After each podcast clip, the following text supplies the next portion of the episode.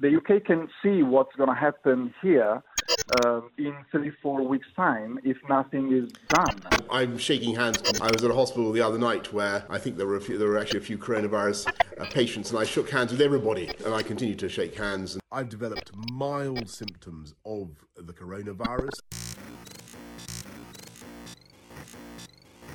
Allora Angelo, 27 marzo, oggi siamo eh, praticamente a una settimana dall'inizio del lockdown, diciamo che ci sentiamo un po' soli, abbiamo invitato un amico che abbiamo invitato questa sera a parlare della giornata.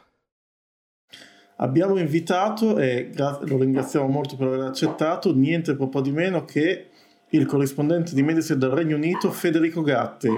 Ciao Federico, buonasera. Ciao Angelo, ciao Alessandro, così mi fate arrossire, niente po' di meno, eh, sono io a dirlo, eh, è un piacere essere vostro ospite per eh, la prossima mezz'ora. Eh, Fede, intanto vabbè, partiamo dai numeri come, come, ogni volta, siamo a 759 vittime in questo momento, un incremento di 181 rispetto a ieri, eh, casi illustri di contagiati, Boris Johnson, Hancock, Carlo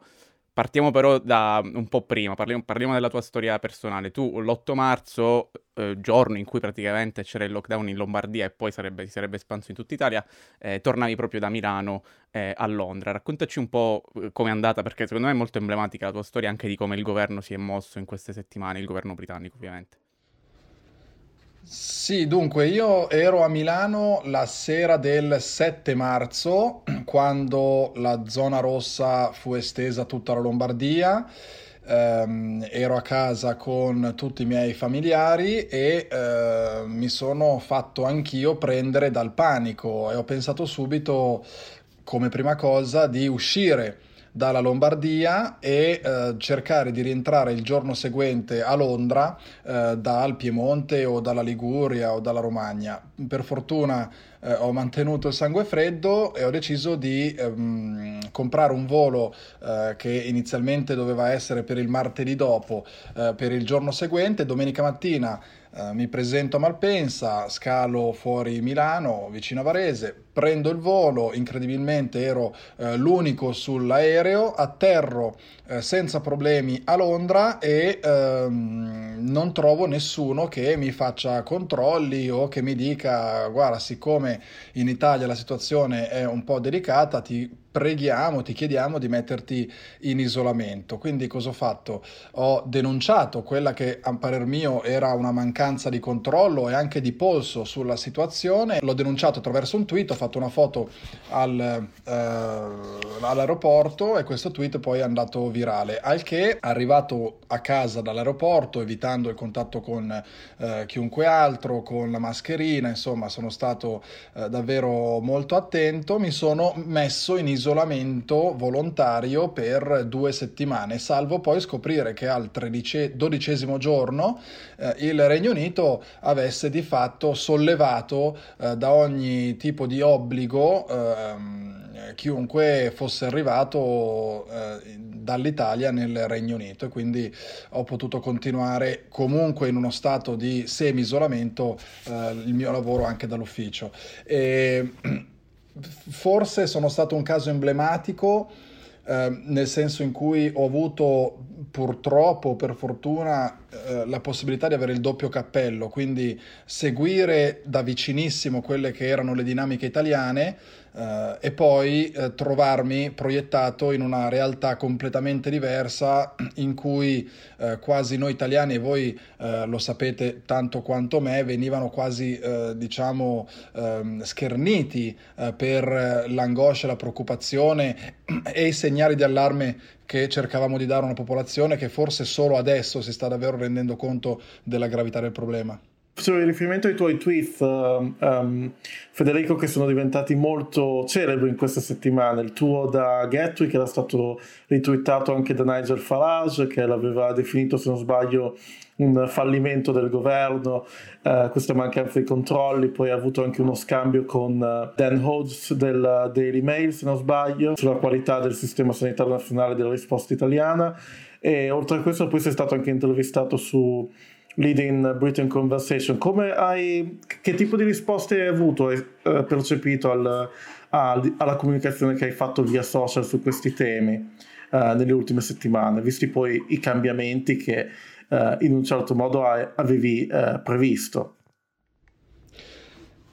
Dunque, mh, mm, che tipo di reazione? Sicuramente molti, moltissimi inglesi hanno cominciato a chiedere informazioni a me, così come eh, ai loro conoscenti italiani in primis, eh, quella che eh, sarebbe poi diventata la situazione e il cambiamento qui nel Regno Unito con due settimane di anticipo. Io ho cercato di fare il mio, eh, sono stato in pratica per 3-4 giorni chiuso in casa eh, in diretta su mm, praticamente tutte le emittenti radio e tv britanniche. Eh, a proposito, più di due settimane fa eh, io dissi a Sky News, ragazzi, avere un primo ministro che si vanta di andare negli ospedali in cui ci sono molti casi di Covid-19 a stringere mani non è un esempio da seguire. Purtroppo eh, verso la fine della mia frase mi hanno tagliato, mi hanno quasi censurato ufficialmente per motivi di tempo, però eh, il messaggio è arrivato ugualmente. Quindi di certo ehm, il Regno Unito e le persone che fanno parte del mio network hanno recepito il messaggio, ma l'hanno vissuto in maniera molto eh, schizofrenica perché da una parte avevano eh, il diciamo così terrorismo eh, emotivo di noi italiani ehm, eh, pesci fuor d'acqua eh, contro un laissez-faire una business as usual attitude eh, del governo britannico. Quindi anche da parte loro era difficile dare il giusto peso a entrambe le cose. Forse noi eravamo troppo esagerati o particolarmente sfortunati perché siamo diventati eh, l'epicentro eh, oppure è solo un'influenza e quindi fa bene il pragmatico Regno Unito ad andare avanti come se non la fosse? Sono state tutte domande che eh, hanno impiegato diciamo eh, diversi giorni a ottenere risposta e questo in primis lo ha saputo e se ne è reso conto anche Boris Johnson. Certo, nessuno ha la sfera di cristallo e quindi non si poteva sapere anche di un outbreak così pesante a livello italiano ehm, ovviamente il Regno Unito si è adattato con qualche giorno di ritardo ehm, a quelli che sono stati i cambiamenti qua eh, oltre manica. Va detto però che se teniamo presente che eh, il Regno Unito, secondo gli scienziati, è due o tre settimane indietro rispetto ai numeri che stiamo purtroppo vedendo nel giorno più buio per il nostro paese in Italia, eh, forse può darsi che eh, si siano comunque mossi con un anticipo relativo, ehm, non assoluto ovviamente, ma relativo rispetto al nostro paese. La speranza eh, è che quello che è stato fatto negli ultimi cinque giorni sia sufficiente. Io ne dubito perché domenica, eh, il, al primo giorno di lockdown, ho visto i mercatini dei fiori ancora aperti qua nell'East London, eh, il Columbia Flower Market. Lunedì ho girato in parte nel centro mh, di Londra, eh, Oxford Circus, eh, Regent Street e via dicendo, ed effettivamente c'erano i negozi chiusi, gli uffici chiusi, ma ancora molte persone eh, che se la passeggiavano prendendo foto martedì sono andato eh, invece nei parchi e sono gremiti di persone, quindi eh, penso che anche eh, i bravissimi sudditi debbano eh, ancora introiettare quelli che sono i sacrifici che invece i nostri connazionali a casa stanno facendo da quasi tre settimane. Ecco, Fede, dicevi bene appunto di Boris che stringeva mani negli ospedali, appunto adesso è risultato eh, positivo. Quali sono adesso le dinamiche all'interno del, del, Partito Conservatore e del governo? Oggi ha parlato um, Gov, anziché, come dicevamo, il designated survivor eh, che, che spiegava bene Angelo l'altra volta, eh, Dominic Raab. Quindi che sta succedendo all'interno del partito? Io presumo che il partito adesso stia serrando le fila e eh, ognuno stia pensando davvero al proprio bene, al bene della propria famiglia. Di certo quello eh, che è emerso oggi, ovvero della positività di Boris Johnson, non, va, eh, no, non fa altro che allertare l'intero Parlamento, perché due giorni fa, mercoledì scorso, Boris Johnson era al question time, erano presenti non centinaia ma sicuramente diverse decine decine di parlamentari, avrà stretto mani, non si sa, eh, avrà incontrato nel suo studio ehm, dei rappresentanti dei sottogruppi del Partito Conservatore, non si sa, di certo ehm, avrà eh, diciamo calpestato eh, il suolo di Westminster eh, sufficientemente a lungo per porre a rischio anche la vita eh, di tanti altri politici. Per quanto riguarda Gove e Rab, io presumo che siccome Boris Johnson oggi avrà avuto una giornata particolarmente difficile anche eh, a livello personale, eh, Rab abbia di fatto rappresentato in tutte le riunioni interne ehm, a Downing Street Boris Johnson di persone, quindi a parlare davanti alla stampa o no, perché ovviamente sappiamo che d'ora in poi anche i briefing della stampa saranno fatti in via digitale, è stato Gove e non Rab.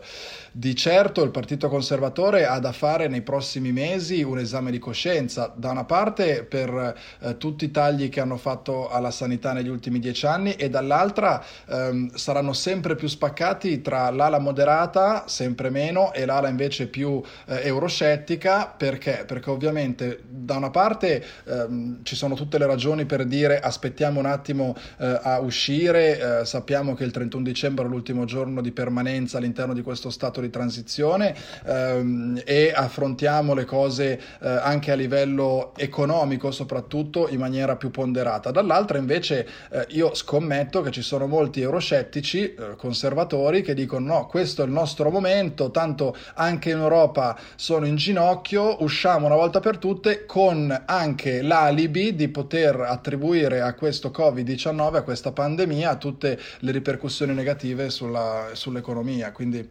staremo a vedere. Oltre alle notizie di oggi eh, su, eh, riguardanti Boris Johnson e il ministro della salute eh, Matt Hancock, eh, il fatto che hanno contratto il coronavirus, un'altra delle immagini che sicuramente eh, resterà, si ricorderà per, di questa giornata è quella della fuga di Dominic Cummings da Downing Street. Uh, considerando il fatto che uh, i negoziati commerciali tra Londra e Bruxelles sono sospesi a causa del coronavirus e che chiaramente i paesi eh, leader come Macron e Merkel sono assorbiti dalla crisi che stanno vivendo uh, a livello nazionale. Um, come si colloca diciamo, la Brexit come processo da qui ai prossimi mesi, a tuo avviso, considerando lo stallo attuale? Dunque, è una bellissima domanda, Angelo. Io penso che quest'anno sia l'anno del, uh, dell'all-in, del tutto e per tutto. In 12 mesi il Regno Unito si sta giocando il futuro uh, all'interno delle uh, dinamiche mondiali e geopolitiche,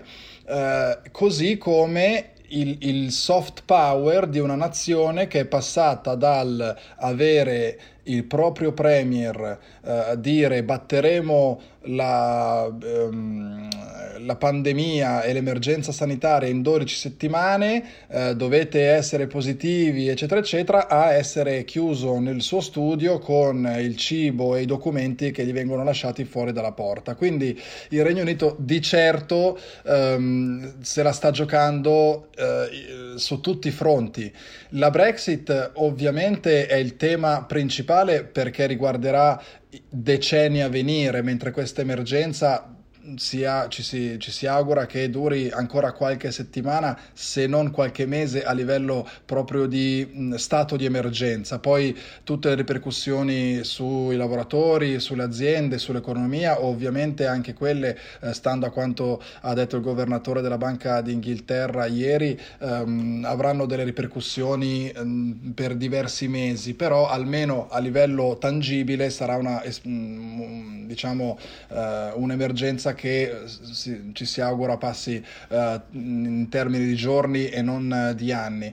Um, tutto sta a vedere, bisogna, bisogna capire quando e come decideranno di affrontare di nuovo i negoziati. Io presumo che prima di settembre qua non se ne parli e poi a questo punto cosa si fa? In tre mesi bisogna riscrivere trattati eh, che già solo in un anno era difficile mm, da, da, cambiare? Insomma, io presumo che la scelta più logica sia di aggiungere almeno un altro anno ehm, della, al periodo di transizione, fermo restando che ci sia la volontà del Partito Conservatore e questo eh, è sicuramente un grande punto di domanda.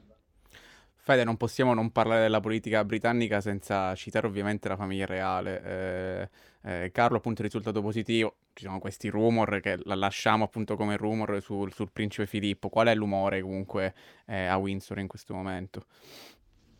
Io penso che anche lì ci sia un livello di allerta enorme semplicemente perché le tempistiche dimostrano che sia la regina, sia Filippo, sia Carlo, sia tutti gli altri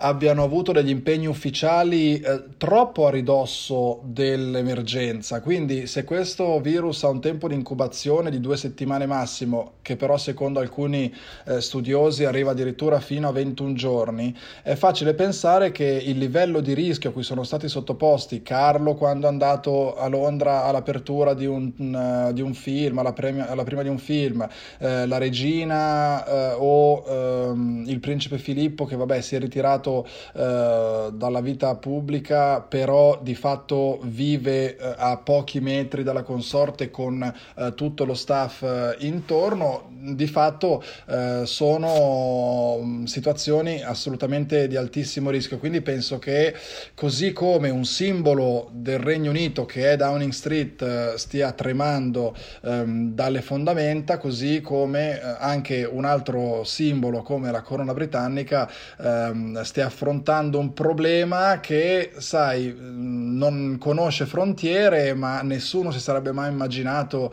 che questo tipo di emergenza potesse toccare un simbolo, il simbolo stesso della storia britannica come la regina Elisabetta, che le auguriamo ovviamente lunga vita, ma che se eh, è vero come è vero che molte persone che hanno fatto parte, che fanno parte dello staff di Buckingham Palace sono risultate positive, chissà eh, se hanno mai servito la colazione piuttosto che ehm, eh, si sono avvicinate a Sua Maestà nel periodo di incubazione. Purtroppo sono eh, ore assolutamente eh, di angoscia, io presumo, eh, ovviamente sappiamo che sia la regina che Filippo sono stati trasportati a Windsor con la speranza che le alte mura rinforzate del castello li possano proteggere, però ormai abbiamo visto che questo virus ehm, non ha frontiere e sicuramente nessun tipo di eh, reverenza, ecco. Spostiamoci al, all'opposizione al governo di Sua Maestà, eh, Fede. Il fatto appunto che il Labour al momento è rimasto abbastanza uh, silenzioso. Ci sono state voci, uh, diciamo, singole da uh, Don Butler a Richard Bergen, lo stesso Keir Starmer e altri, però il fatto che il nuovo leader, che sarà uno tra, Rebecca, uno, una tra Rebecca Long Bailey, Lisa Nandy e Keir Starmer, non è stato ancora selezionato, stata selezionata, ovviamente crea delle problematiche. Quale che prospettive può avere l'opposizione ehm, guidata in modo organico, specialmente dopo la grave sconfitta di dicembre eh, in questo contesto, a tuo avviso? Purtroppo Angelo è una, secondo me, catch-22 situation per il Partito Laborista. Eh, presumo lo sappiate, catch-22 per chi magari non conoscesse questa espressione, è una situazione in cui hai davanti un bivio ed entrambe le parti ed entrambe le strade ti portano quasi alla rovina, eh, dove è impossibile vincere. Perché dico questo per il Partito Laborista? Perché semplicemente se Boris Johnson riuscisse eh, a limitare eh, l'emergenza e davvero sconfiggere, come ha promesso, il Covid nell'arco di 12 settimane, beh, a questo punto eh, il Regno Unito avrebbe di che gioire per primo per quanto riguarda eh, umanamente il numero di vittime e secondo perché hanno fatto quasi di testa loro, salvo poi nelle ultime ore hanno deciso di copiare il modello italiano anche se eh, all'acqua di rose e quindi sono riusciti di fatto anche senza l'aiuto dell'Unione Europea, anche senza eh, aiuti esterni, a risolvere un problema a livello nazionale. Uh, e quindi i laburisti in questo mh, mm, ovviamente non avrebbero uh, spazio politico né per criticare né per altro. Dall'altra parte, laddove Boris Johnson dovesse subire um, uh, l'ondata degli eventi, dovesse fallire nella sua missione, beh, a questo punto le ripercussioni economiche del paese sarebbero, oltre che di vite umane, um, sarebbero tali da poi giustificare forse fosse eh, un partito conservatore che invece di ehm, eh, diciamo imprimere una logica socialista all'economia, pensi eh, da subito a far ripartire, quindi via l'austerity, come ha già fatto il cancelliere nel suo budget dell'11 marzo, eh, stampiamo moneta, tutte dinamiche che sono più inclini, diciamo, eh, ad un partito conservatore piuttosto che un partito laburista. L'unica forse speranza è che si riesca a limitare i danni da una parte per quanto riguarda le vittime e dall'altra da parte ovviamente parlando se dovessi essere portavoce del Partito Laburista, ma che non sono, ehm, eh, dicevo, da una parte limitare le vittime, dall'altro trovare degli agganci per attaccare il Partito Conservatore. E qua la realtà sta offrendo di fatto un assist su un piatto d'argento perché nel momento in cui l'NHS eh, serve come il pane abbiamo una sanità che è stata eh, vituperata ed è stata gambizzata da un decennio di eh, tagli e di austerity eh, firmati da eh, Cameron, eh, la May e via dicendo. Il problema è che nonostante ci sia già questo assist, il Partito Laburista non sta entrando a gamba tesa in maniera coesa e compatta. Eh, mi sembra tanto eh, il mantra che eh, noi abbiamo la stessa età ormai da vent'anni eh, ad oggi abbiamo subito e assistito in Italia la spaccatura della sinistra, vale tanto quanto in Italia, ehm, tanto quanto oltremanica. Senti Fede, tu appunto continui a fare il tuo lavoro egregiamente andando in giro per, per Londra eh, ogni giorno praticamente. Eh, eh, noi non abbiamo molto una, una, visione panoramica della città. Qual è la parte che ti ha più colpito nella desolazione della, della città completamente vuota? Quale quartiere, quale, quale, parte che magari non riconosci veramente perché non c'è più la gente e ti disarma alla vista? Guarda, ehm, è relativo nel senso che io vivo a Whitechapel, East London, e qui devo dire che sì, ci sono molte meno persone a Zonzo, ma comunque ce ne sono ancora magari che fanno la fila in maniera ordinata, magari che si raggruppano nonostante sia illegale eh, fuori dagli off license e quindi la percezione è quella di ancora eh, una, almeno in alcune zone mi hanno parlato eh, dello stesso tenore eh, di eh, attenzione sociale anche a Brixton e a Finsbury nel nord, quindi eh, diciamo la percezione è quella di una Londra Ehm, a marcia ridotta, a trazione ridotta, ma non ancora ferma del tutto. Poi ci sono ovviamente gli altri quartieri e gli altri simboli della capitale, per esempio eh, Oxford Circus, eh, il, eh, l'incrocio più trafficato mh, probabilmente d'Europa. Eh, mh, che è completamente deserto. In giro ci sono solo i beggars e eh, gli addetti della security che controllano le fin- diciamo, eh, i portoni chiusi e le vetrine eh, serrate. Um, Buckingham Palace ieri era eh, completamente deserto, sia dentro che fuori, e anche lì è stato davvero eh, surreale, così eh, come tutto il vialone um, che porta a Buckingham Palace, piuttosto che Camden. Eh, l'altro giorno sono passato a Camden e l'ho trovata assolutamente deserta, quindi sembra sembra di vivere in una situazione come 28 giorni dopo, quando c'è il paziente che nella prima scena si alza da un letto in un ospedale e cammina nel centro di... Ah, Piccadilly Circus, per esempio, anche se eh, ci sono molti giornalisti adesso eh, che eh, come me fanno degli stand-up da Piccadilly Circus perché effettivamente deserta. Quindi assolutamente, io mi ricordo di aver visto Londra così solo durante il Royal Wedding di Kate e William nel 2015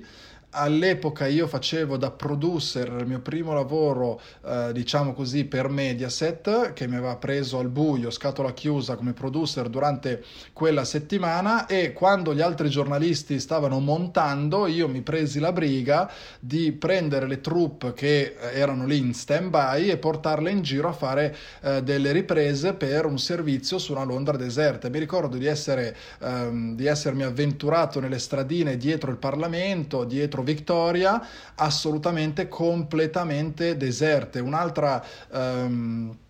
un altro episodio è stata, credo, la finale di Wimbledon, mi auguro di non sbagliare, con Andy Murray, eh, quando erano tutti al pub, tutti nei mega schermi, tutti a Wimbledon e quindi anche lì le strade erano deserte. Di certo il 30% in più rispetto a quello che eh, si sta vedendo oggigiorno, però è una Londra eh, assolutamente surreale. Eh, di certo anche voi avete negli occhi le immagini di Roma, di Milano stupi- e, di, e, di, New York, quindi eh, non stupisce, anzi fa solo eh, purtroppo tanta tristezza. Vuoi aggiungere qualcosa, Angelo? No, no, assolutamente. Ti, ti volevo solo ringraziare molto Fede per il suo, il suo input e il suo contributo, veramente apprezzatissimo. Grazie. Beh, assolutamente. Eh, oggi abbiamo visto a, a, a, proposito di desolazione, eh, da laico, le immagini del Papa che faceva la, eh, l'omelia in una piazza San Pietro deserta. La frase più bella che ha detto è nessuno si salva da solo, che mi pare... Eh, diciamo l'augurio che ci possiamo fare tutti eh, in questo nuovo weekend di, di, di quarantena stiamoci vicini pur stando e ha detto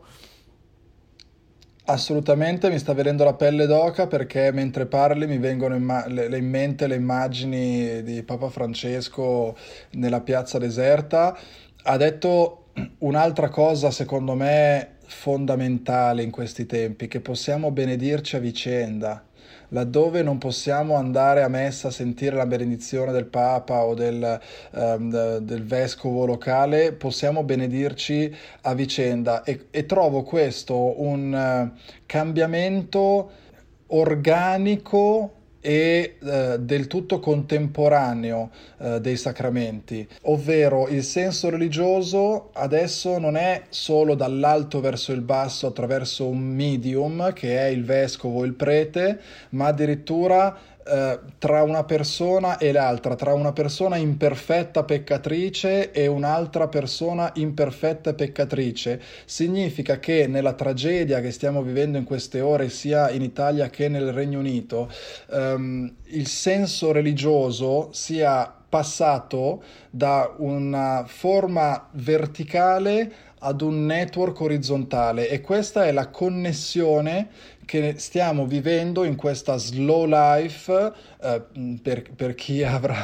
eh, modo di mm, trascorrere queste giornate eh, in maniera più lenta, ehm, a, a, cui questo Covid, questo nuovo coronavirus ci sta forzando. Eh, stiamo assistendo ad un cambiamento, secondo me, paradigmatico della società e questa riflessione del Papa, ovvero nessuno si salva da solo e potete benedirvi l'uno con l'altro, è secondo me la prova ultima del fatto che stiamo davvero forse riscrivendo le regole della società e del vivere insieme. Eh, ieri, come me, avrete sicuramente preso parte eh, al Club for Your Carriers, il primo di una lunga serie, mi auguro, di flash mob e per la prima volta i londinesi hanno parlato col vicino vicino di casa dalla finestra o dal balcone.